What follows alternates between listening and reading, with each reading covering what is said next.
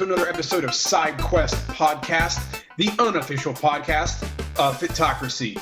If you have not started following us on Twitter, check us out at SideQuest FM. You can find us on Instagram as well at SideQuest FM. The website is now moved a little bit. Uh, you can still go to sidequestpodcast.com and it will get you there. Uh, but now has combined with uh, the launching of, of my online coaching platform as well. Uh, so you can go to sidequestfitness.com and then just click on podcast. It'll take you right to everything. Everything's all there in one, uh, all the episodes. Uh, I have some great guests lined up here in the next few weeks. I have a great guest today. Uh, he is a blogger over at Mobility 101, does some training outside of Boston, uh, but he's a big mobil- mobility guy. I haven't had anyone on yet to chat about mobility uh, because that is crucial. If you can't move, you can't work out. If you can't move well, then you're always dealing with pain. Um, and the idea of getting into shape and getting into better shape should make you more mobile for anything. Uh, but anyways, I want to welcome to the show Matthew Ibrahim. thank, you, thank you. I had a second. I was like, I'm going to say it right. I'm going to say it right. And then that little like devil came in. He was like, You're going to screw this up. well, hey, thank you for having me. I appreciate it, and hopefully, I can I can be of some help. I actually, as you were kind of going through your the introduction and whatnot, I've had my eyes to the left or your right because I was on my phone. You're literally going on your Instagram and, and, liking the uh, and following just to cool. just to ensure that we're, we're, we're a team now. Um, yeah, yeah, awesome. Thank you. So thanks for having me, man. No problem. Thank you. Thank you for coming on. Um, you, I, I saw a post on online uh, and just dug into it, and I was like, oh my god, I love like, and then just got even deeper and deeper, and then like liked your page, and next thing I know, you were like, hey, thanks for the like friend request, and I'm like, man, this fitness industry thing is starting to get really interesting. Yeah. People are just like friending me. I don't even know them. Awesome. That's awesome. Yeah. Yeah. That, uh, that's so. That's what I um. That's what I try to do. And my, I won't use her name because she'll probably get, get mad at me. My girlfriend, so she has this thing where she doesn't like that. I'm, I'm, I'm always trying to connect with people on the phone. I'm always doing something. I'm like, look, it's business related. You know, I'm trying to like connect with people in the field. And I don't like to say the word network because I just, yeah. I connect with people. I, I'm a people's person. I enjoy conversation and i like i'm like like you know that all of my likes i've gotten on mobility 101 the, my facebook page it's all organic it's like i haven't promoted or i haven't well i mean i promoted myself but i haven't like pushed the do you want to pay $10 or $100 a week type of thing? Like because i'm so in tune with the fact that i think if i can do it myself why not do it myself? Um, and the fact that like you know like you just said i friended you and i always go through and i see who liked the page or who liked the post and I literally like I'll switch from my page personally to my mobility 101, and I'm like, okay, because you can't like it on the your own page. You have to do it on your personal page. So I'll, I'll, okay, I write the name down. I copy and paste. Okay, I want to be their friend, and I do because like I truly just want to know, like just like you reach out to me, I truly want to reach out to others and get to know what they're doing, their story, and I really enjoy the fact that you know everyone's story is never going to be here to here. It's going to be kind of like this way, that way, around a circle, and here. And to me, I enjoy learning like the ins and outs and why people did something and why they didn't, and kind of just learning. I'm a huge advocate of learning, continuing education, just getting better and learning through people and what they've done, what they haven't done, just so I can kind of make a better overall pot of stew for myself it's it's very interesting that you say that because I, I am kind of the same way, uh, and I just had this thought of like I remember being younger and like listening to my grandparents like sit around and they're just talking and they're chatting. And I'm like, this is boring.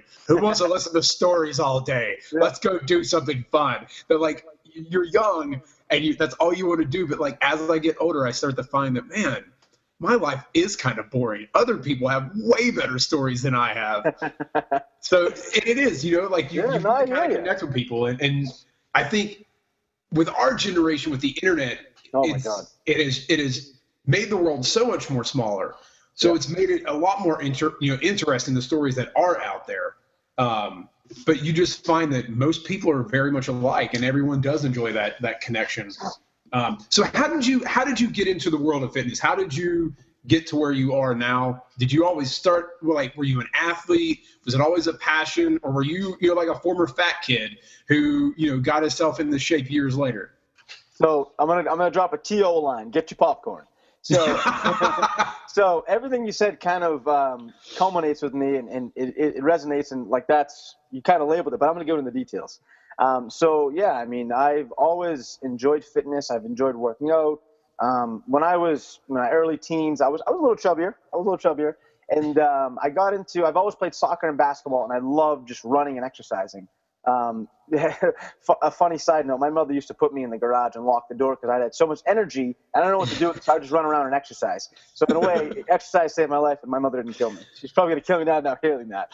But anywho, I um, so whatever in high school played sports, soccer, uh, basketball, whatnot. Went through kind of um, a, a, myriad of injuries, whether it was knee. Um, ankle, shoulder, whatnot, just minor stuff, nothing, nothing ever major. And I, I went to physical therapy, you know, probably uh, for a couple, a couple of major injuries in high school. And, you know, I was like, oh, like, this is cool. Like, they get to build an athlete back up or just a general person. And, like, that's cool. All right, cool, whatever. And I kind of threw it in the back of my mind. I was like, oh, cool, physical therapy, cool stuff, whatever. And then I would kept, I kept reading, like, Men's Health and all these fitness magazines, like, oh, like, new workout of the day or, or new workout of the month or best thing to get your biceps bigger or, like, you know, best new core exercise. And I would go to the gym and and I would do them. And uh, I would be that weirdo in the corner doing those weird things that you don't know what the hell he's doing, and I'm still that person.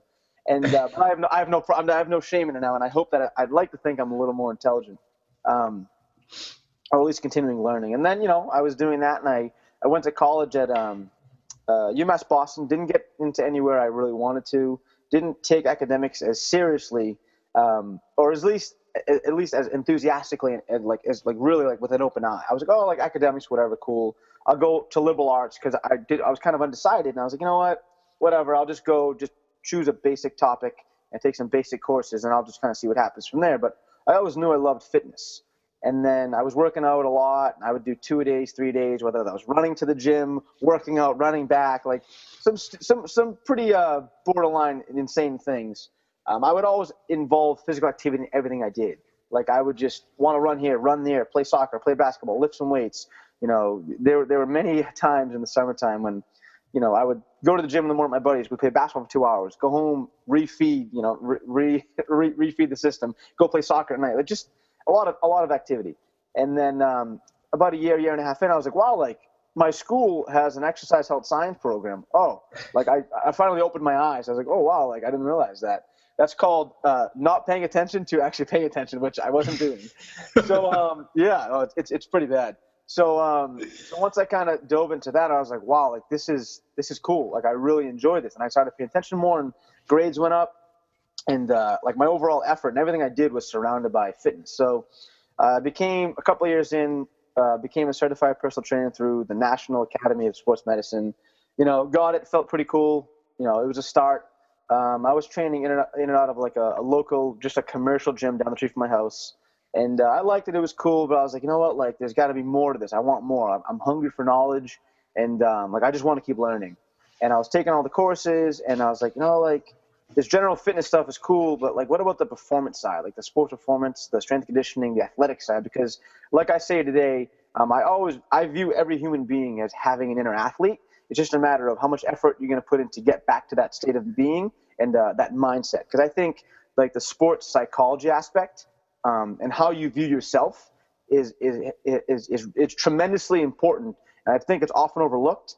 The same thing, like I'll talk about later on, with injury prevention and recovery. Like though, I think like what you're doing for the 22 or 23 hours a day when you're not in the gym and you're not working out is monumental, uh, way more important than what you're doing when you're in the gym and and I'll touch on it later. But I think that's kind of where my mind was at and what I was thinking about. I was like, you know what? Let me kind of dive into that.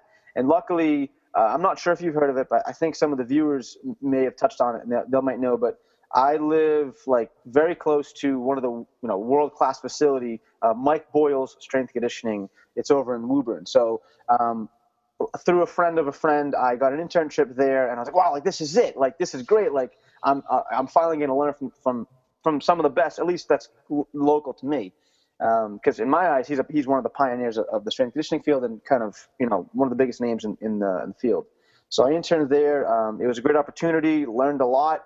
Um, really started to hone in on, on like the training philosophies and not just uh, men's health fitness magazines and like UMass Boston jumbled up ideas of exercise health science field. I kind of was, you know, gr- uh, kind of coming along the path of learning like serious philosophies uh, like sound science techniques and, and the whys and the hows and the like you know all that stuff versus just like do this because of that you know right. uh, so i was learning and i was uh, i felt like i was getting better but i was like you know what like there's still a missing piece like i, I, I want to learn so i was like you know what like I got injured a lot, and uh, you know maybe I should you know understand what it's like to be injured. So I'm in their shoes, whether it's an athlete, a five year old kid, or a 95 year old senior citizen. Doesn't matter. We're all human beings. We're all athletes in my mind, to a certain degree. so I was like, you know what? Like, let me reach out to PT clinics, and um, luckily I got I got an opportunity to work as a rehab aide at um, at at a franchise. It's called Bay State Physical Therapy. Um, it's in Arlington, Mass, about a couple miles from where I live in Medford. And there's like 30 of them in Massachusetts. I was like, wow, like this isn't just a clinic. This is like a franchise. Like this is, yeah. it's, it's, it's, it has some notoriety. It's well known. So whatever, I, I, I uh, got the job as a rehab aide. And, um, you know, for the first couple of weeks, I was like, this is boring. I was like, I was like, people are doing squats to a table with a pole. Like, this is boring. Like, you know, like people are doing like, you know, wall push-ups and like, and they're on the table doing all these like very simple exercises. I'm like, oh, like, do I really want to do this? Like, this is really boring because I need action. I need activity. Like, I need, I'm, I'm high energy, high enthusiastic, high care factor. Like, I want to get going. And um, it, it took a while for me to take that high energy in that low threshold clinical field and kind of just kind of mesh the two. And uh, about a month or two in, I started to kind of catch my groove um, really honing on the on the you know methodologies and, and, the terms they use, the philosophies. Like, why are we doing three rounds of 30 repetitions? Well, well, it's for you know, it's for you know range of motion, you know, circulation and whatnot, and just overall repetition of, simple movements under under light loads. I was like, oh, like where's the heavyweight though? But I started to kind of understand and appreciate. I think the word appreciate is very, very, very good word to use. I think I started to appreciate the human body and not just what it can do at high threshold, but what it can do at low threshold to get to high threshold. And I think that that can uh, be related to anyone in the field because we all get injured, we all go through injuries, we all need some prehab or rehab drills. We don't always have to just go snatch and clean and heavy barbell bench press and, and deadlift and squat. We, you know, some people can, and, and I love it too, and we do. But there's also a different end of the spectrum. It's almost yeah. like like buying a Ferrari, right? It looks great on the outside, but it has no engine. You can't run the Ferrari if there's no engine. The engine's not functioning. And I, and I tell people, I tell everyone that like you get one body in life, right? If you just bought a brand new Lamborghini Diablo with uh, with those doors that go up like that, you know what I'm talking? I don't know what, what are they called? Yeah, what are yeah, yeah. called?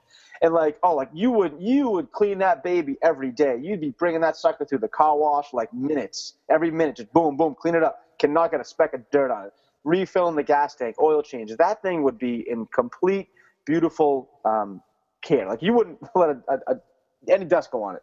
Well, your body is more important than a car. You only get one. You can buy multiple cars. You can go through cars upon cars upon cars, and people don't fully appreciate, at least from my eyes, that like you get one body.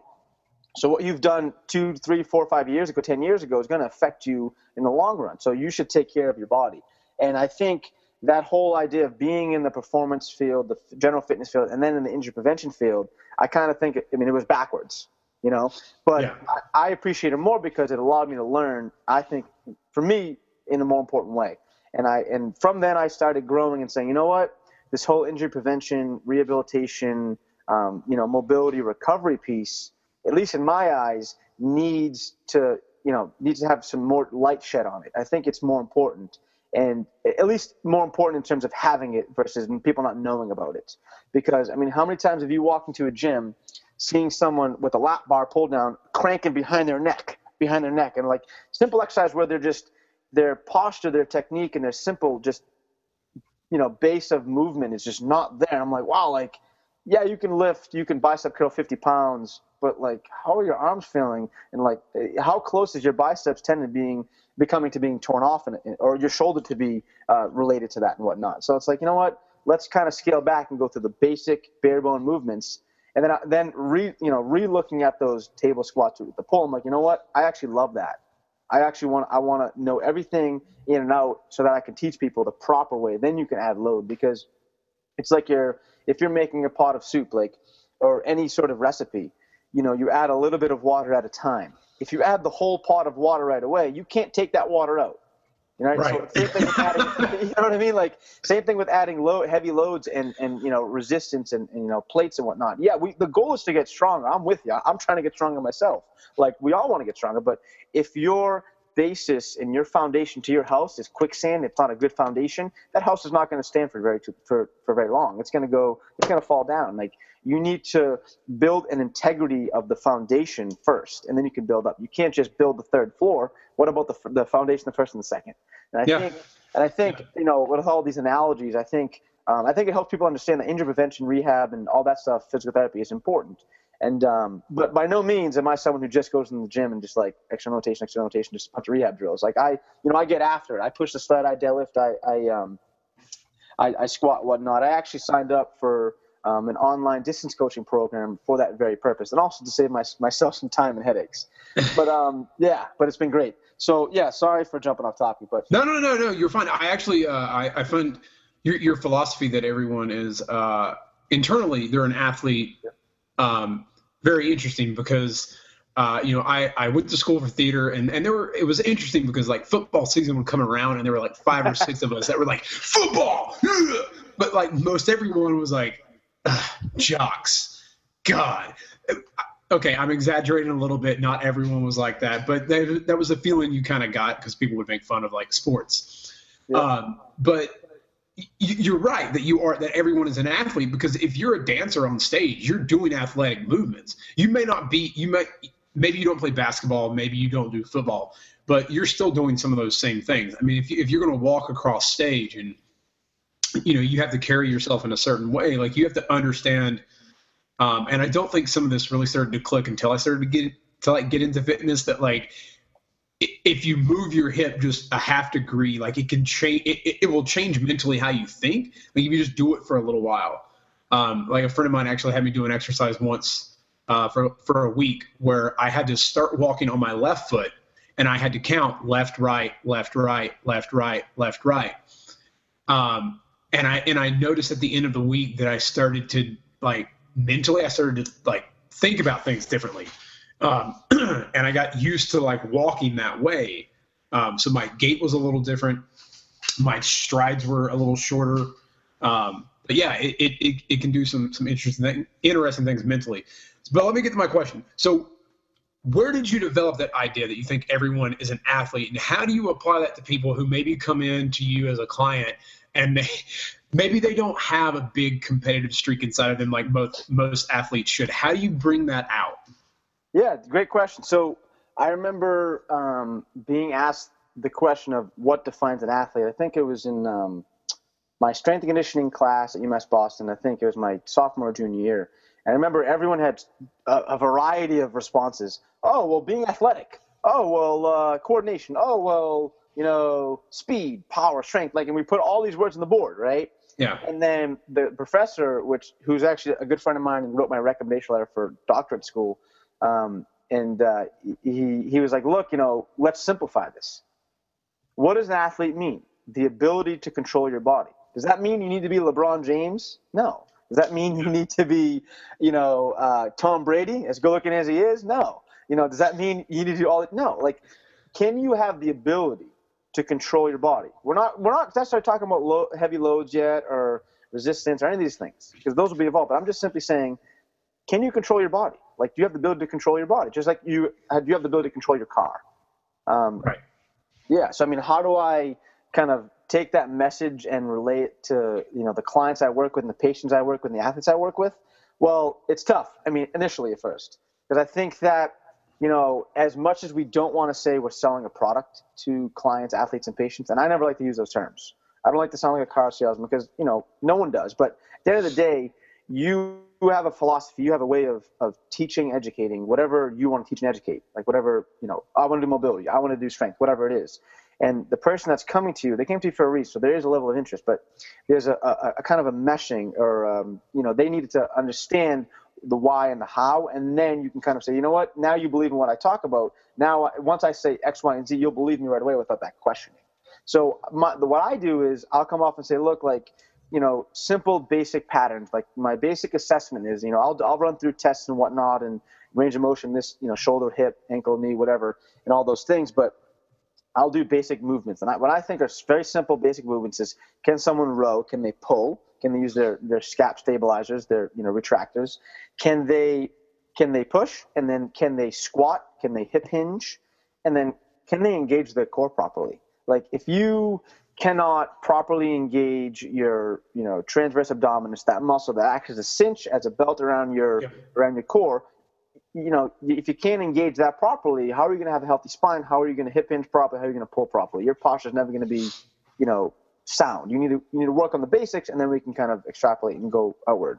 So from doing those basics, which I think every every human being should have the ability to do on some level, you know, and can be helped to do so, then I say, look, like once you have that in place, then we can work on, you know, you finding your inner athlete. You know, for some people that may be the 25 year old, you know, female college track star who went through a couple of ankle injuries after college and looking to get back, you know, back on, on top. That may be someone who's never played sports in their entire life. And then you, what you touched on the whole aspect of the competitive edge. And uh, someone who I look to for motivation a lot is Eric Thomas. He talks about always having a competitive edge. So, do I think people who aren't athletes can still have an edge or a competitive mindset, or at least a mindset that says, "Look, I want to be better than what I currently am for myself"? Because to me, that still defines athleticism. Because every athleticism is different for every person. You know, once you have that mindset in place, then you could say, I, I will and I can. I, you know, I can control my body based on doing these these you know X, Y, and Z exercises that I'm supposed to do at various levels. Because again, you know, if you're working with a you know a 65 year old uh, female client or patient, their level of athleticism is going to be much different than a 25 year old you know female college track star. So there's different there's varying levels, but at the end of the day, it's still all in my mind, you know, one big pot of soup where she's an athlete, she's an athlete, he's an athlete on just on different levels. That's kind of how I I say it, and I really think that when you know because as coaches, as trainers, we need to empower people. Uh, John Romaniello, who you and I both are fans of, um, I remember he wrote a piece, or I read it somewhere, where he said in personal training, people do a lot of the training, right? But there's no, there's not as much personal side, and I right. think that part is is huge, and it needs to be respected and appreciated more because that's where I can say, hey, look, hey, look, Rob, like you know, you have an inner athlete inside of you, and I'm going to help you get there. I can be your guide. And I think that whole connecting of the two, that bridging of the gap, allows you to believe in what I'm saying. And then when I say, hey, man, like you have an inner athlete, like to you that may mean something else, but at least you'll believe in me. We can get to that end goal. So that's kind of, uh, I know it's kind of a long spiel, but that's that's how I kind of dive into that whole, hey, everyone has an inner athlete inside of them aspect. Okay, cool. um, so reading through a few of your articles, and, and oddly enough, you mentioned uh, proper core function, um, which is a huge thing. The transverse abdominis um, is one thing. Like while stuff is printing out at work on a printer, I stand there and and do some some transverse abdominis work because uh, might as well use my time, you know, to better myself, right? Um, and uh, it just helps pass the day a little a little better. Um, but most people, when it comes to core, I think most people, and I don't know why. I guess it's just life fitness magazines or whatever think crunches. They just think if I do enough sit ups and I do enough crunches, like I'll have a strong core because everyone just assumes that the abs are the core, but they all kind of tie in and there's a little more to the core than just your, you know, six pack. So let's talk a little core function and, and mobility. Um, and and how do you bring that out in people? What are some exercises you give the people that anyone could do listening to the podcast right now um, you know, to to make their core function a little better in their daily life, as opposed to doing a thousand crunches. Yeah, yeah no, definitely, yeah. So um, I'll start off with saying um, planks are my favorite core exercise, but I want to suffice that or, or preface that rather with saying that um, there are a lot of people out there who say, you know, don't do crunches, don't do sit-ups, and my thing is, you know, we can we can add flexion because you look at someone like a running back, right? When they need to get the ball and hike down, go yeah. into lumbar flexion, get the ball and come back up. So there's go, there's going to be flexion and extension and neutral in our lives. So we need to train in our lives what we'll do. You know, whatever we're doing in the gym needs to, in my mind at least, directly correlate and relate to what we're doing in sports or in the field or in our everyday lives. So, do we want some flexion? Of course. Do we want some extension? Of course. It's just I think there's a really a gray area in terms of how many degrees or you know how much is good enough, how much is bad enough, you know what should you shouldn't do. So I will say this: Do I think it's a good idea to do a bajillion excessive flexion crunches and sit-ups? I'm not a fan of it. Um, and w- w- please underline, bold, italicize, and color red the word excessive. because excessive is like going all the way one way, all the way the other way. Like, do you really need that, especially at those speeds? I would say I would I would say I'm going to avoid that. I'm not saying don't do it, you know, because you can do what you want, but I'm going to say I would avoid that. What I'd rather have you do is this: first, learn proper core function. What that means is, you know, type it in Google. Type in what is the transverse abdominis? What is that that major core muscle that n- people often overlook that it's the most important. That muscle allow, allows you to brace your core and hollow out your core in a way that it protects your spine and allows you to optimally use your core in a, in a functional manner. What does that mean in, in, in layman's terms? Being able to use your core for what it was meant for, not what for what you want to look like. So the function of the core is all anti-directional patterns. So anti-flexion, anti-extension, anti-rotation, anti-side bend, so on and so forth. It's really to protect your spine. So you ever think of, let's say it's a, it's a, it's an icy day out and you you're walking on the street and you're trying to go off the street, off the curb, onto the street, you slip and catch yourself. Right? Yes, that's stabilization of the ankle joint and so on, so and upstream as well. But that core functioning had a brace, send a me- you know, relay that message down and tell the, until your body's kind of stabilize So everything's involved. It isn't just one piece. Um, so my big thing is, you know, being able to properly engage your core, right? You know, function you you know function your core at just basic levels, and then from there, um, patterns that avoid um, like rotation, uh, extension, flexion, side bend, all of these exercises that avoid those because those are basic core exercises. From there, once you've been properly educated and your your core can function properly, from there, then you can add the strength the power development and the stabilization and all these other um, additives, which we want in the long run, but it wouldn't make sense to do 1,000 full range, like excessive flexion and extension crunches because we're not necessarily training the, fun- the, the function or the uh, you know what it's meant to do. We're just training the anatomy. We're looking at um, men's health, and I don't mean to bash men's health. I mean it's a great magazine that gets exercise out there, but you know, in short, they put a guy on the cover with their six pack flaring and you know it's people like oh i want that too well that's just the anatomy that's what it looks like but can yeah. you use it can you breathe properly? Can you use your proper breathing muscles your diaphragm and all these other muscles? Can you use those and then can you function your core? Can you tie the two and then can you add power and strength and all those things? So uh, to answer your question in short is i would say start at basic low level planks because once you can do planks properly, which is an anti-extension exercise where you don't want to uh, round out or excessive lumbar flexion in the back, I'm sorry, extension, we want to be able to embrace, engage that core, and then from there you can add so many other uh, nuances in where it's you know alternating uh, plank reaches, whether it's plank um, dynamic slides, side planks. There's so many other variations, anti-rotation Pallof presses. We can go on on and on and on. But my thing is, you look at the majority of exercises, whether it's a bent over row, whether it's a deadlift, whether it's a bench press, whether it's you go on, on and on, pull ups, push ups, your core, if you can engage your core properly, I always say engage your core like you're in a plank. We're not even doing a plank exercise. Engage your core like you're in a plank. TRX row. You ever see someone do a, a TRX row where their butt always, their hips sag? Like, yeah. if you engage your core like you're in a plank, and if you squeeze your butt and everything's, everything's turned on, those light switches are turned on, then you're going to have a much more, higher success rate and lower rate of injury. So planks are my go-to. Um, I'm not saying no to sit-ups and crunches all the way because if you if you read um, Dr. Stuart McGill, one of the foremost, um, most respected uh, authors and professors on spine biomechanics up at Waterloo in Canada, I believe. He, you know, there's many times where he advocates, talks about we can have flexion and extension. It's just can you brace first and, and, and how much range are we using? As long as you're bracing and you're going within range that's that's that's not too excessive, then we're okay. So I'm not going to say don't do a bunch of crunches and sit-ups. I'm just going to say don't do a bunch of them at excessive ranges. Always engage your core and start simple at something like a plank because you can always branch off of that.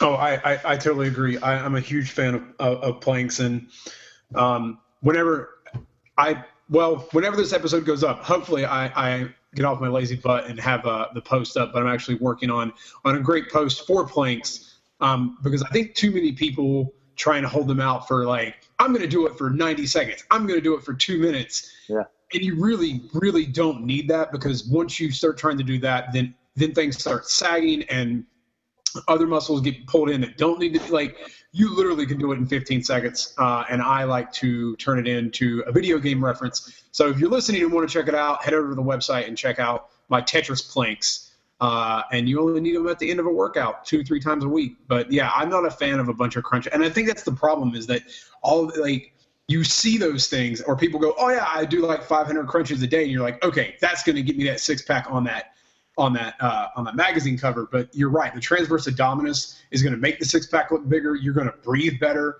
You're going to have better posture.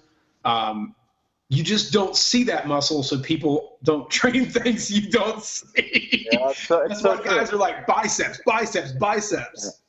You know, well, that's that, and that's the problem. I think, and I, I don't, I don't fault, um, you know, the general public by any means, because you know, I say to myself, look, like as educators, as trainers, as coaches, or you know, as professionals in the health and fitness field, are we doing, or rather, can we do a better job at educating the people that don't know enough or don't know what to do properly? And so yeah. I never like fault like people come in, or I'll see people at um, was at my at the commercial gym that I I've been going to for probably 15, 16 years. Um, I haven't been there in a few months because I'm primarily at my performance center now that I work at um, locally. Um, I would see so at, the, at, this, at this commercial gym, uh, just general commercial gym, you know, the 15, 20 bucks month type of gym. Um, you know, over the years, you know, the amount of times that I've I've seen people perform um, improper posture exercises or something where they're like, I'm like, look, slow down because you're gonna hurt yourself. Mm-hmm. You know, I put my music on, I put my head down, I walk the other way because quite literally I'll vomit in my mouth if I keep looking at it. And I mean that with um, not, I'm trying to be I'm not trying to be funny, but what I mean is there's so much better so many better ways we can help these people. It's just a matter of them wanting us to help them and us giving them the proper efficient information because I think there's so much stuff out there like the internet social media like there's so many things out there like for instance on instagram if you if you hashtag like fitfam or fitness or whatever like you'll get a multitude of different responses you'll see someone doing you know, the weirdest exercises in the world, right? Then you'll see someone like educating proper form. It's such a wide spectrum. So I think that no one's wrong and no one's right. I think that if us as educators and teachers in the health and fitness industry, if we, um, you know, team up and be a team and come on the same page, which I think we should, and that's the kind of the the missing hole is in terms of um, you know us collectively agreeing on simple topics and ideas to educate the people that aren't in our field, there's a there's a there's a wide opening of uh, there's a wide gap where the communication is is is lacking. And I think as the first thing we need to do is us as educators and teachers and, and trainers agree on things that can help and better the people that we're coaching and training and guiding. And then once that comes into play, um, then we can say, look, teach them, educate them, have seminars, have conferences, have continuing education workshops. Because as you know, as mundane as these can be, oh, I don't want to go learn. I know everything. Well, for every time you say I know everything, the general public said, oh, I know it. I, I got it. I got it. I know. It. Well, you know, ask your body how it feels. Say, hey, spine, how are you going to feel in 15, 20 years? Because the goal is to have longevity, to live a long, healthy, right. active, fun life. Well, if you're banging out a thousand excessive flexion and extension crunches and sit-ups and all these other various exercises that aren't really doing you they're doing more harm than good well how is your body going to look in the long run so i think that if we increase the level of education for these people and and really take our time and have the patience to work with them and teach them the basics we can build off of that and go many places and i think that um, it also takes a matter of them understanding that hey look we're not saying you're wrong we're just saying there's a better way to do it you know, so I've always learned that by providing people with options rather than forcing, you can always get a better result. Because if I say, look, we're at a buffet, you have about 15 options. Have whatever you want, man. Versus saying, hey, look, we're just having the steak. I love steak, but if I'm just having steak, but I have 15 other options, and I'm forced to eat one of the options to eat the other ones, well, you know, sooner or later, I'm going to want to have the options. And everyone loves options. They love to review what they, they can and can't do and should and shouldn't do, and then from there they'll choose accordingly, yeah. rather than saying, hey, force feeding that never works. It never works in any field. So that's kind of no, kind of my I, take on it. I agree. I, I, I think the hardest thing for so many of us, and like you said, you just put your headphones on and kind of and kind of walk away is there. Uh, there's this weird, and a friend of mine apologized once because he sent me a Facebook message after I posted a video of a, of a deadlift PR, And he's like, look, I'm sorry, I don't mean to break the bro code. Um, you know, the, the, like the secret code of don't say anything to anyone in the gym when they're doing something they shouldn't be. Yeah. Uh, and I was like, no, I want you to do that. Uh, yeah. Uh, but I think you're right. Just saying like one tip, like sometimes I'll be in the gym and I've given people, uh, you know, I saw a guy doing barbell shrugs once and I was like, hey, I'm just going to throw this out there. Try this. Go over to the Smith machine and just do it on one side and just shrug with one arm. And you'll get a way better workout, you know, with, with that than you will just, you know, with a barbell. Um, and he came back to me like two weeks later and he was like, dude, that's amazing. He was like, I've gotten so much better at doing that. And like, I feel like I can see a better definition in my traps. Um, you know, so even just little things, you know, just, I, I, I'm with you on that. Um, but, but you said, you know, for so many of us who are seasoned and are in the gym all the time, we're like, I know everything. I got this. I don't need any advice. Uh, and we all fall guilty to that. I think everyone. Um, so, and so many of us are like, oh, I got to squat I got a deadlift, I got a bench, I got an overhead press, I got to do these big heavy exercises, and I got to pound it, I got to pound it, and we forget to take care of ourselves, and then we start to get a little achy in the joints as our years go on. So, what is one piece of mobility that you think even seasoned lifters should always include in their workouts? Yeah, great question. Yeah, yeah, no, definitely. Yeah, great question. So, um, one thing or one analogy, because I love analogies, that I'll say is, and I learned this from the physical therapist I worked under at the clinical setting, was if you know you had a wall and you had a person, right? Would would it make sense for that person to continually bang their head off the wall repeatedly, nonstop, even after it start their head started bleeding? And I would hope, I would hope the general public would say no. So why does it make sense to beat the crap out of your body?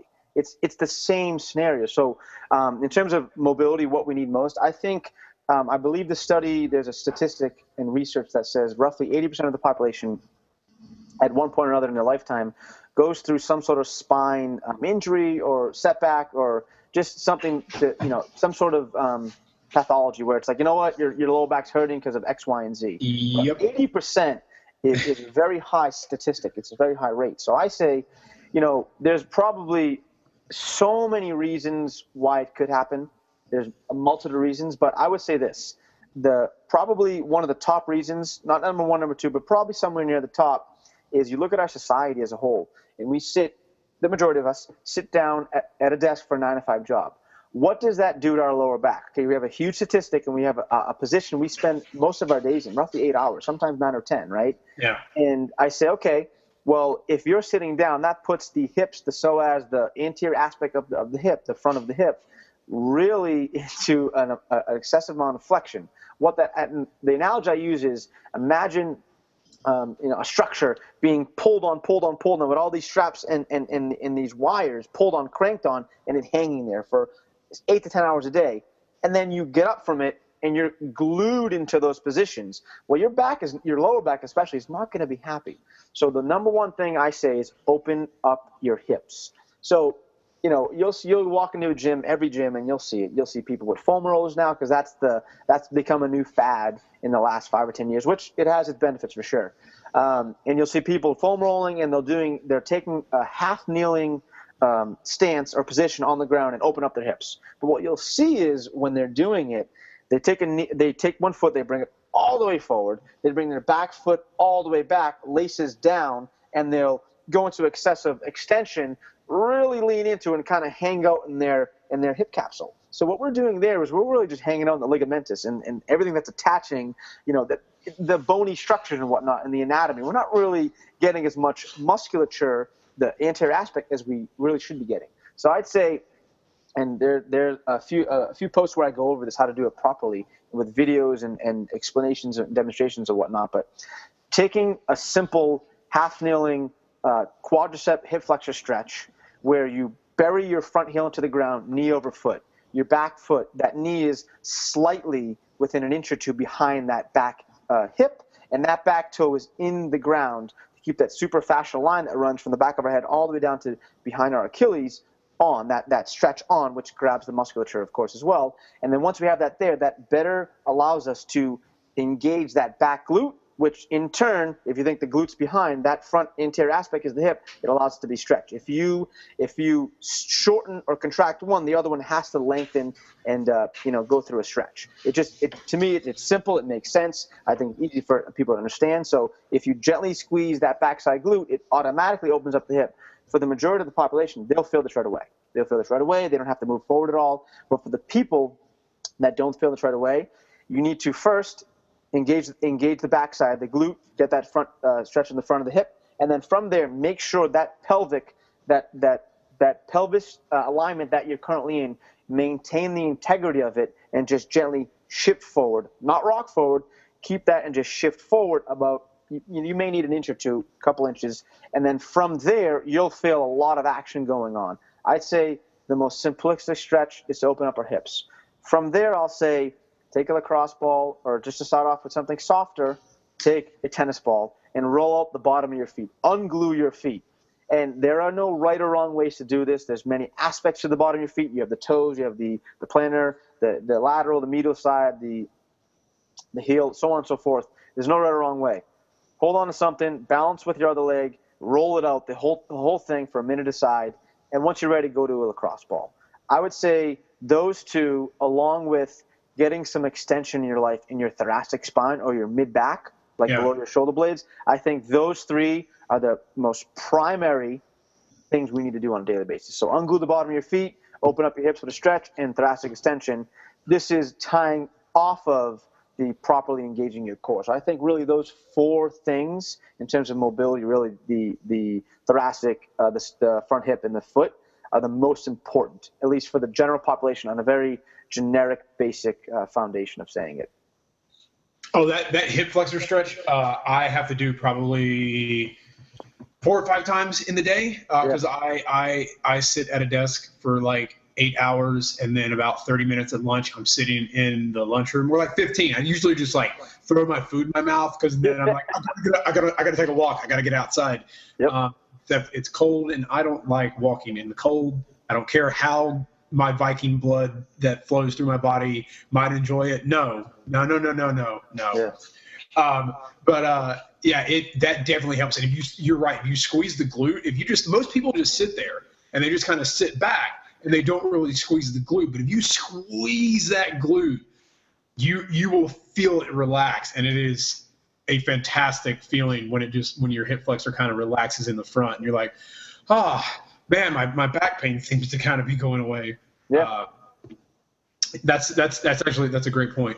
Um, and I think that's one thing a lot of lifters don't do is we get so good at open or we don't open our hips very much. Um, because if we are sitting at desks and even bloggers, you know, you're still sitting there, you're still doing all of that. You're you're you're shortening that that muscle. Um, and most of the time, most people probably just foam roll or go in and go straight to lifting and don't really open up their hips. And uh, it's going to cause a lot of issues later in life when you can't walk. no, trust me. oh yeah. yeah. You see it, man. But speaking speaking of foam rollers, um, so my wife, awesome Christmas gift this year, bought me a foam roller. Uh, all Christmas Day, I just sat there and foam rolled, uh, and she got me some lacrosse balls. Um, and one, they work both well as a tandem. But let's say you could only have one for the rest of your life. Which one would you choose? Your body. no, seriously. I would, I mean, if I was pushed to pick one, I would say lacrosse ball or something that's denser than a foam roller for the okay. people that can't. So I guess let me back up. So this is a very open-ended question. I'm going to try to answer as best I can. Okay. So we have people in our world who have, we're speaking soft tissue specifically here. So people right. in the world who, when they go on a, on a like the levels of foam roll, I believe the I think Perform Better sells one that's white, which is like the it's like a pillow to me at least. And then there's the black one, which is like the elite, which I use sometimes. And then like you can up it and do like the grids or like the ones where it's a PVC pipe with a carpet. The different levels. So in terms of like which one I had to choose, well, I would say it, it, it's all relative. It depends on the person. So I would yeah. say if you're someone who like you know, oh my God, like so, it's like your your musculature is very sensitive, and your soft tissue is like really soft, not dense. You're not really uh, toned, so to speak, and you can't, you know, it's too much. I would say go light and um, pick pick the foam roller. Stay with the foam roller. But okay. if you're someone who can handle the kind of upper echelon of soft tissue work, where it's the black elite foam roller or something denser, where it's a PVC pipe and a rug or PVC pipe alone, then I would say in that regard, go to a lacrosse ball. Go to something that's smaller, much more dense, and allows you to get into little pockets and areas and angles where you could not get into with the foam roller. So if you're if you're LeBron James, get a dense lacrosse ball. And I use LeBron James because he's like a high end athlete, but right. by no means am I saying I'm just a fan of him. Like if you're an avid if you're on one end of the spectrum, use the denser lacrosse ball. If you're on the other end of the spectrum, there's no shame in it. We want to be able to work with your capacity and your ability. Use the use a foam roller, and then okay. kind of from there, what I, what I like to do is just you know we simply talk about like what. Well, the first thing I said was your body, and I mean that because what I meant to say by that is you you should be able to do everything you do with soft tissue work, not in the same way, but understand like okay if i'm to roll up my quad right do i have the ability to essentially open up and break up that scar tissue with just mobilizations and movement? Because us as humans we were born to move. You look at cavemen you look at how we've evolved. We want movement. So i love the foam roller i've been known to bring a foam roller and a crossball with me like to many places and i'm that weirdo who kind of rolls out in the corner or does movements in the corner. So I, am I'm, I'm on board with the foam roller i'm cool.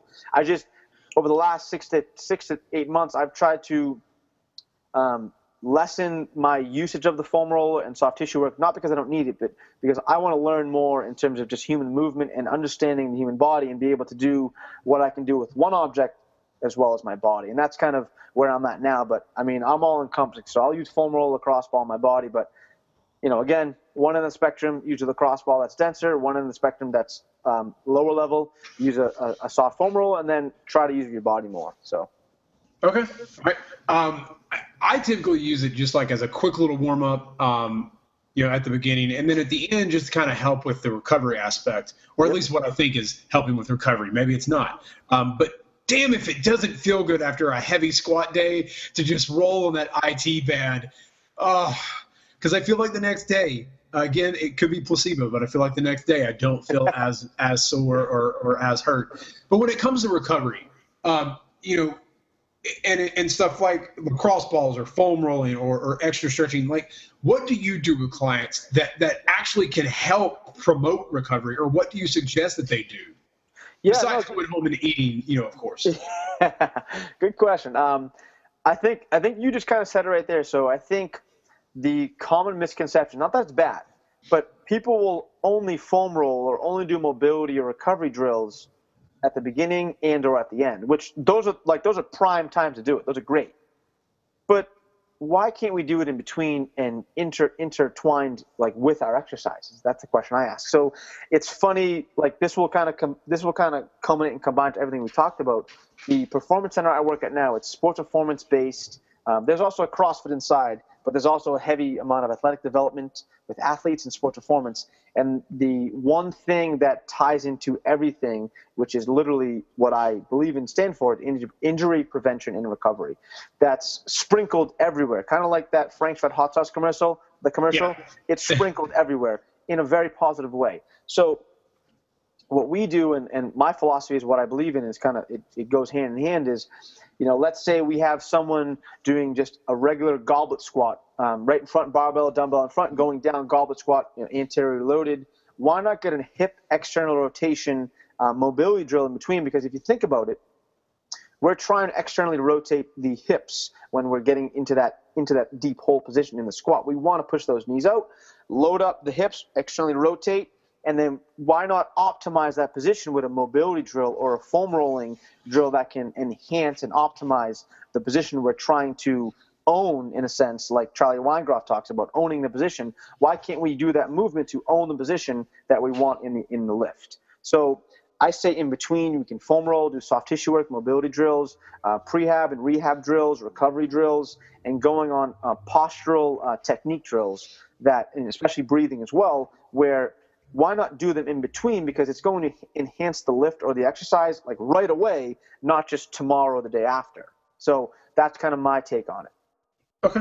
All right. So i always do some fun questions and then go back to a, a couple more serious questions there uh, here at the end as we, we wind down uh, the podcast. What song is your guilty pleasure that's on your workout mix that you would uh, shamefully admit to people is on your workout mix? Shamefully admit. Okay, so so that song by um, what is it called? Oh, uh, Blank Space, I think. Blank Space. Blank. Is that what it's called? Blank Space by um, Taylor Swift. Love it. I don't know why. I just I don't know why. It's on my. I'm, I'm not ashamed to say it. It's on my song list. Love it. Another song that's on my song list that I'm not ashamed of at all, and like it's kind of it's different for me because I'm not really into this music, but I really like it. Is um, how does it go? It's that song like "Take Me to Church," like something like that. Like oh, Jose, Jose. Yeah, I, that song. Like if I'm going for a heavy lift or heavy squat or something where I'm like, okay, let's amp up real quick. Boom, I'm in there. Like I'll put that on, and I'm like, I just get into a zone, and it's it's uh it's a at least for me, it's it's a really good um uh, really good gym song. But yeah, in terms of something that you probably wouldn't expect from me, I'd say that Blank Space song, and okay. with no shame whatsoever at all. I, I have got to experiment because because Nuckols Greg Nuckols has said that uh, Katy Perry and Taylor Swift are like his go-to lifting songs, and if that helps him lift like five six hundred pounds, oh, yeah. maybe I need to just do it and let the rage let the rage against the machine sit to the side for, for a bit. uh, no, that, that Jose song is is really really great. Uh, it's yeah. a fantastic album as well. Um, oh, yeah. I actually was into that song and album like six months before it got released, and people started making it popular, and I'm like, what? That was on my wife's like wedding mix. Like, what are you talking about? This is like, it's like six months old now. Um, yeah, but it's that's that's a good one. All right, so you were a, a lifelong Bostoner, so I'm assuming you're a Red Sox and a Patriots fan, correct? Yeah, I mean, yeah, I mean, I, am a huge sports sports fan in general. Um, you know, I love the Sox, love the Patriots. They just won. You know, go Pats, right. obviously.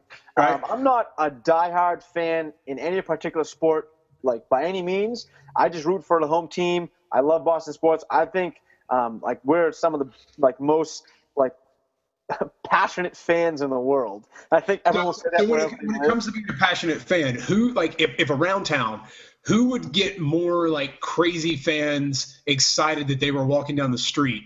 Big Papi or Tom Brady? Oh, Tom Brady, hands down. I love really? Big Papi. I love Big Papi, but Tom Brady has like he's got everything going on. He's in magazines. He's in like you know I don't even know if he's in commercials for Under Armour or Uggs or the other millions of, of sponsors he has, but um, like he he's the guy. He's like you know he smiles, he winks that eye, like people are going nuts for him. He, that's just who he is. Papi, you know, he's Big Pop. He's lovable. He's a teddy bear. Everyone loves him. I mean, I think both are highly revered, but you know, Tom Brady is. That's Tom. That's that's terrific that's, Tom. You know. That's interesting because all my friends in Boston are like, "Oh no, you it's Red Sox everywhere. You don't ever like. Rarely do you see a Patriots jersey." And I'm like, "What? Really?" And and every time I've been there, they've kind of been true. That like I've yeah. seen more Red Sox. Oh, you will. You will. You like the Sox. I think the Red Sox as a, as a, as an organization, like in terms of who wears the most jerseys and hats. Oh, hands down, number one. Yeah. But in terms of like which Boston athlete, I mean, unless Larry Bird came to town, um, Ted Williams. I mean, I, I would have to say when you see Tom, it's like wow, like your jaw probably drops. Like oh my god, that's Tom. You know, like I don't by no means disrespect it to to you know Big Pop. I love Big Papi. I think yeah. he's, he's the man, but I just think from my perspective, what I what I can see, like people will go bananas a little more so high on the Richter scale than uh, than Big Papi. Hope he's not okay. hearing this by any means. well, I, I, if he does, uh, thank you for listening, sir. Um, please. yeah. Tweet me on Twitter so I can get a million more followers. Um, so, what is what is your biggest struggle? Like, what uh, whether when it's to to stay on track with diet, is there a certain food that just like throws your macros out the window? Um, is there is there a, a, something that, that you struggle with every day that you have to, to work hard to overcome? I love food, man. I uh, I'm obsessed with food, and um, you know I don't like binge, but like peanut butter is my favorite food in the world. I always say to people, if you were stranded on an island and you had to pick one item of food, like what would it be? People are like, oh, like pizza. You can do so many different varieties. Oh, like you know, subs. I'm like, I just want a tub of peanut butter and milk. I, I, any, I, peanut butter is my favorite. So, what I would say to make this um, relatable and applicable to the people listening is, you know, we all have our arch nemesis. We all have our food. We're like, oh, like I love it, but I know I can't. Well, hell no, don't say you can't. Um, Jill Coleman of Jill Fit, she's she's kind of in the same circle as Neghar Fonooni, Jen Cinco, all those highly popular yeah. fitness women in our field. She talks about, I believe it's like 85 or, or no, I'm sorry, 90% of the time she eats 100% healthy, and 10% yeah. of the time she'll indulge. And she talks about um, when she indulges, I believe it's something uh, around the lines of, you know, okay, you have a chocolate bar or a protein bar, right? Have a bite and put it down, right? And say to yourself, hey, you know, do I still want to continue having the rest of that or do I want to save it for later? And I think we can all look at that type of example, that scenario, and say, you know what? Do this, do it, do something similar with your, you know, your caloric intake, what you're eating, what you're, you know, put it in your body, your nutrition. I'd say, you know, you know what's good or what's bad, and you know what's going to help, what's not going to help you. The stuff that's not going to help you, don't eliminate them. Just yeah. have them in smaller amounts and plan them, like plan when you're going to have them, versus right. just oh binging. Like if you like every Sunday, my mother and I we make like the protein and vegetables for the week, for at least at least for the f- first few days because uh, I have two brothers and we're animals in the house, so we eat everything. But yeah. at least at least Monday through Wednesday we're covered. So we'll prep, you know, bins of, uh, you know, uh, chicken breast, um, you know, avocado, tomatoes, you know, broccoli, Brussels sprouts, asparagus, and all these things that were are healthy for us, and you know that's going to help us in the long run, energy-wise, right. um, you know, our brain functioning-wise, efficiency, whatnot. And then, you know, throughout the week, I'll be honest with you, like I'll, if I want to have chocolate or something sweet, I'll go to Whole Foods. I'll buy like I think it's like 89 cents for like a, like a little one or two bites of, of a dark chocolate um, you know, little little uh, little bar, a little bite. And during the end of the week, Friday night into Saturday and Sunday, I'll I'll choose a couple or maybe a few meals where I'm like, you know what? I'm not going to throw everything out the window and say screw it, but I'm going to enjoy myself. I'm going to have that cheeseburger that I've been dying to have all week. Yeah. And I'm going to have that slice of pizza, but I'll do so in moderation. And I'll also do so with the the healthy mindset in the back of my mind saying, "Hey, look, enjoy this, but don't go over the deep end. And I think, you know, getting a cheeseburger with an avocado on it, bacon, and a fried egg versus getting a cheeseburger with, you know, all those things and a bun, I feel a little bit better of myself. I don't get the bun. Is it? It's just my rationale and how I look at things. Right. But then I'll move on and say, you know what? And uh, because I follow John Romaniello for quite some time now, and I read his um, Engineering the Alpha book, um, the whole thought of intermittent fasting has kind of taken its role in my life. And you know, I'll go through probably anywhere from four to five days a week where I'll fast and I'll do, you know, those 16 eights um, yeah. pop- popularized by, I think it was named Mark Berens, I believe. and uh, Martin Berkhan. Martin, I apologize. Yep. So that's kind of my look at it. So kind of the 90-10 rule that Jill Fit, uh, Jill Coleman of Jill Fit talks about. Eat 100% clean 90% of the time and 10% and 10% of what you want, like that portion of the time. But again, the big thing is don't be so so strict to the point where you become OCD. Right. Yeah. So. I, I, have a good friend who, um, the, the guy is probably one of I, he, probably one of the smartest and wisest guys uh, I know. Um, and he was like, "Look, I view it like this. You know, everything in moderation, including moderation. Yep. You know, like you you can eat those things in, in moderation, but sometimes let yourself have them go a little over and don't hate yourself for it. Um, and I think that's important. So the last thing I want to talk about is your most recent article, which I thought uh, it, it, meant a lot for me as someone who's just gotten their their certification to be a trainer. Um, and I, I, I, saved it on my note three in, in my little scrapbook to go back and read. Um, but it's seven things new trainers you know should know. But I had an, an interesting thought because I thought it fit in more than just for trainers. So can you apply those things and those concepts to to people who are not trainers? Can people apply it to their everyday life? And if you don't mind, real quick, just kind of go over those seven things. yeah, definitely, yeah.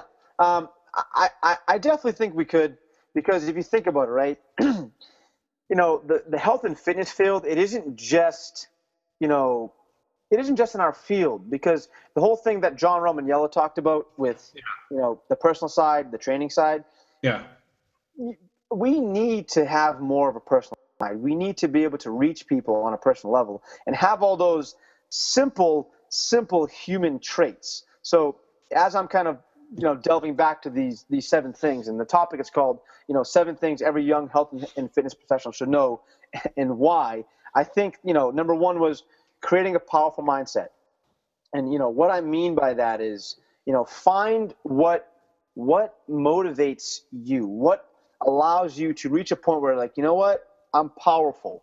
I my mindset is clear, and I can deliver based on what I believe in and you know what I stand for. It doesn't matter what field you're in. So, an example I, I talk about is I, I'm a huge fan of Eric Thomas. Um, if if people out there haven't heard of them, they, they might be you know living under a rock somewhere because if you can't get motivated by like 10 seconds of, of this guy speaking, then there, there, there's something going on there. There's something wrong.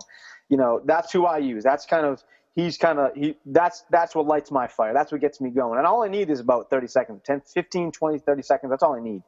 And for everyone, it's different. And I think elliott Hulse is someone who talks about kind of getting into that that like that fired up mode real quickly, but honing it in and shortening it, not having to put yeah. a song on for five minutes and go like hoorah rah and get all crazy. Hone it in. Get create a mindset where it's strong. I'm not saying you need to go and scream and yell and get all powerful. I mean like inner power, like because if you're in our field or in any field, if you have the inability to create a mindset and a, and a motivational, you know, setting for yourself, how can you expect others to believe in what you're saying and doing? Doesn't matter what you're talking about, whether it's health, fitness, you know, anything, any any other field. So that's kind of what I mean by that. Um, I mean, I'll jump to number two. So number two talks about you know practicing movement routinely on a routine basis. So you know, I'll tie this into in everyone really. It doesn't just you know in our field. What are you doing in terms of just movement? I'm not talking. You have. To, I'm not saying you have to go to the gym every day. I mean, just general movement. Are you walking? Are you taking the stairs? Are you, you know, are you riding the bike to work rather than taking a car? Are you taking the dog for the walk after dinner? Are you doing and practicing and exercising and, and, and utilizing movement as something to, you know, not only decrease the stresses in your life and all this kind of, you know, we're always going in our life. Why not take a moment get a breath of fresh air and go for a walk. Something where it's going to enhance your movement. And I think doing those things outside of the gym setting will enhance what you do inside of the gym setting. And that's a, a big thing I think people miss on a lot of.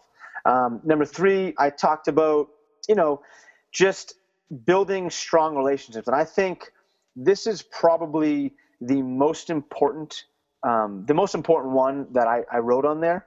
Um, and I mean that because I've deliberately spent the past three years going above and beyond and out of my way to literally reach out to every human possible like everyone possible in this field and not in this field that I that I believe is doing something great and and, and is better than me and that I want to uh, uh, you know try to be like and, and and try to pick up some of what they're doing learn what they're doing and I think us as humans we like we should want that like that willingness to learn about others hey like you know I want to learn like what, what like what is your life like what what what have you done to get where you are and just understanding people. I think at the end of the day, just being a human being, like taking the time to put the phone down and put our social media down. hey, hey, man, like I'm a creature of habit. Like I'll, I, am a culprit. I do it myself, but I think yeah, sometimes yeah. I'll say to my girlfriend, hey, like, like take my phone, put it in your pocketbook. I, I, I just want to talk and like catch up with you, or just maybe be with anyone, not just girlfriends, like people in our lives. Like, let's like sit down. Like, let me grab 10 minutes of your time and how's your day going? What have you been up to? What, what are your goals right now? What are you trying to do in life? Like, how was your workout? you know, you know, how's work going for you? Just all those things, like just building relationships. And I think uh, Martin Rooney um, is is the one who talks about you are most like the five people you surround yourself with. Yep. So I really took a, a liking to that, and I said, you know what? I'm going to surround myself with people that people that are better than me, people that I can learn from and grow, you know, and develop from utilizing and, and connecting with them and, and just becoming a better overall person that's kind of what I, I meant by that. Um, jumping on to number four, I think it's getting enough sleep. And I think you'll hear a variety of different responses here. And how many hours should you sleep? How many hours shouldn't you sleep? What's right? What's wrong? All I'll say is this, and I'll refer to um, Mark Mark Verstegen out in Arizona. Um, he his performance center it's called Athletes Performance Institute, now known as Exos. Um, it's what I call the gold standard in our field of sports performance and just overall human performance and health. Um, in his most recent book called Every Day is Game Day, um, he discussed the fact that you know our brain and our mind likes routine. Right. So if you're someone who wakes up you know, you, let's say you have 6 a.m. clients.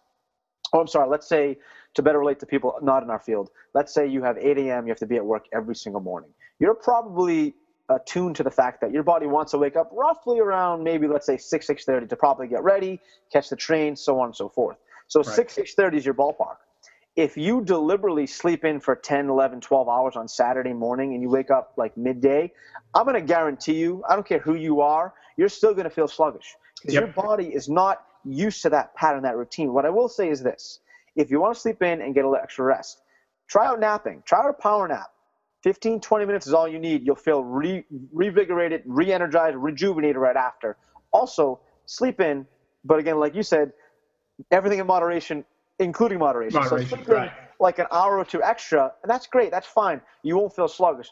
I know many people on a personal basis who I will not say names or talk about who they are or how I'm related to them or whatnot, but these people, these individuals who I know, and, and just everyone in general, oh, I'm going to sleep in tomorrow. I got my day off. Great, sleep in. But don't overdo it because I guarantee you, you're going to feel sluggish. Your body needs that routine or something close to that routine. Right. I think getting enough sleep in terms of mental capacity, brain functioning, and efficiency, like we need those in, in terms of being able to work at a high rate. Um, that's kind of where I where I kind of pulled from from there. Um, the number five is accepting change. Um, I think that I, I, I mean I think this can really relate to anyone in any field. Understanding the fact that not everything is going to turn out the way you expected. Like you have a, a board, and I'm looking at mine right now behind this computer screen. I have a board of goals. I have a five and a 10 year plan with every specific goal labeled out.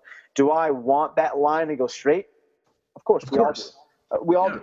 But I say, you know what? I'm okay with the fact that if I have to jump three steps ahead, jump two back, jump 10 ahead, then jump five back, I'm okay with that. I'm okay with the fact that you know, I'm going to fail multiple times. I'm okay yeah. with that. I, I am, I'm human. I'm not perfect, and I don't ever want to be perfect. And a, a good friend of mine, her name is Stacy Shadler uh, of Stacy Shadler Strength. She's local in Boston. Uh, very good trainer. She talks about her her kind of her line is progress and not perfection. And I think that really should resonate and ring bells with people because we're we shouldn't compare ourselves with you know, oh, I'm better than so and so. No, I'm better than I was yesterday. Um, you know, I'm 1% better, like Todd Durkin talks about, like 1% better every day. And I think people should understand that, accept failure, accept that things are going to change and be okay with it and be able to just roll the punches and take a curveball once in a while. So that's kind of, you know, what I meant by that. Uh, my last two, and, and, I'll, and I'll be quick here. Um, you know, I think this definitely piggybacks off the previous one of accepting change is, um, is being open-minded being open-minded, understanding that you know you cannot progress in life. You cannot progress in your field of work in, in terms of learning if you have this view. If you have a skewed, very right. narrow view, open up your lens, open up your eyes, open up your mind, and be understanding that you know things will change, and you need to have an open mind to the the fact that things will change, and that you know something new that you didn't know yesterday might drop on your lap. How you react to that may directly affect the next five years of your life in your terms of development professionally in your field. And um, you know, the last one, number seven, um, I saw this picture of. No, I'm sorry. I heard this video. It was on on Instagram. On one of my buddies posted a video of Will Smith being interviewed, and it was a while back because he looked much younger. Yeah. He's still, he's still a stallion, but he looked he looked much younger, and he was discussing the fact that something about you know building you know, a building doesn't just occur in one day. It takes, you know, constant laying of the bricks and constant, consistent work at it. So I was like, you know what? Like, let me look up the whole video. And I actually listened to the whole. There's actually there's a series of them on YouTube, and the one I caught was about the fact that when he was young with his brother, he and his little brother, his uh, the father, like I don't know what industry they were in, but something along the fact that he was building a wall, and he would go after school every single day, he and his brother, and and help you know dig the whole you know start building the wall, building the wall every day. I think it was for roughly a year. I mean, I may be off there, but let's just say a year for argument's sake. And every day just building the wall, building the wall until it was complete. And his father walked in and said, "You know what? It can be done. It just takes time." So I yeah. think that you know us understanding that it's a process and that you need to remain consistent. That's the key. Number seven is remaining consistent. Go in every day, do what you do, do what you love, have passion you know, have excitement, and have high energy, but be consistent. Understand that, you know, if you want to overreach one day, understand that tomorrow you need to keep up with that and be consistent and work efficiently. Don't work yourself to, to, to the, like, you know, all the way through where you, you've lost all your energy, but stay consistent on your path and understand that it's a long-term goal. The road's going to be long, but if you can stay consistent on that path, it'll be worth in the long run. And and my goal with all of that is just to reach out to not only health and fitness professionals, but just say, you know what, like I'm not perfect. I've messed up millions of times. I've failed millions of times, but here are seven things, at least that have helped me along the way, that may, maybe it would help you as well. Awesome. Well, Matt, thank you so much for, for coming on the show. If people want to know more about you, where can they find you online in the social sphere uh, or, or anywhere else? Yeah, definitely. So um, if you visit mobility101blog.com, you'll see my website, my online, you know, training, my my services, and, and you know, my blog as well. Um, if you go on Twitter and um, at sign mobility underscore 101, I'll be there. Instagram, I'm there as well, Matthew Ibrahim. Facebook, I'm there as well, Matthew Ibrahim. And as well as Facebook, my professional page is Mobility 101. Awesome. Well, I have enjoyed uh, chatting with you today uh, and, and getting to know you a little more than uh, than just your Facebook profile. But uh, yeah, I think mobility is, is a key to anyone who's who's exercising, and I think it's something that we often forget because um, we all go in and we get super excited about lifting heavy weight, but kind of forget that you know there there are things we need to do and little drills we can do to kind of help make our lives a little better for later on as we get a little older so that we're not you know 65 and with a physical therapist wondering well what what happened all those years ago yeah. uh, but but yeah and it's a big thing for me because i do sit at a desk all day so uh, i do some of those little things and and uh, since unfortunately americans tend to sit for that long and sitting is killing us it's a good idea to find little things we can do to make our, our lives a little better. So, Matt, I want to thank you for coming on the show. Guys, please go check him out. Uh, and he has a great, great, great website with lots of great posts. I'll put plenty of them in the show notes as well. So, Matt, thank you for coming on. Thank you, thank you a lot. I really appreciate it, and hopefully, um, I could, I, I, could have helped some people out there. So, thanks again, and uh, I look forward to continued uh, talking to you and, and uh, seeing where you're at, and kind of continuing our, our friendship. So thank, thank you, sir. Thank you.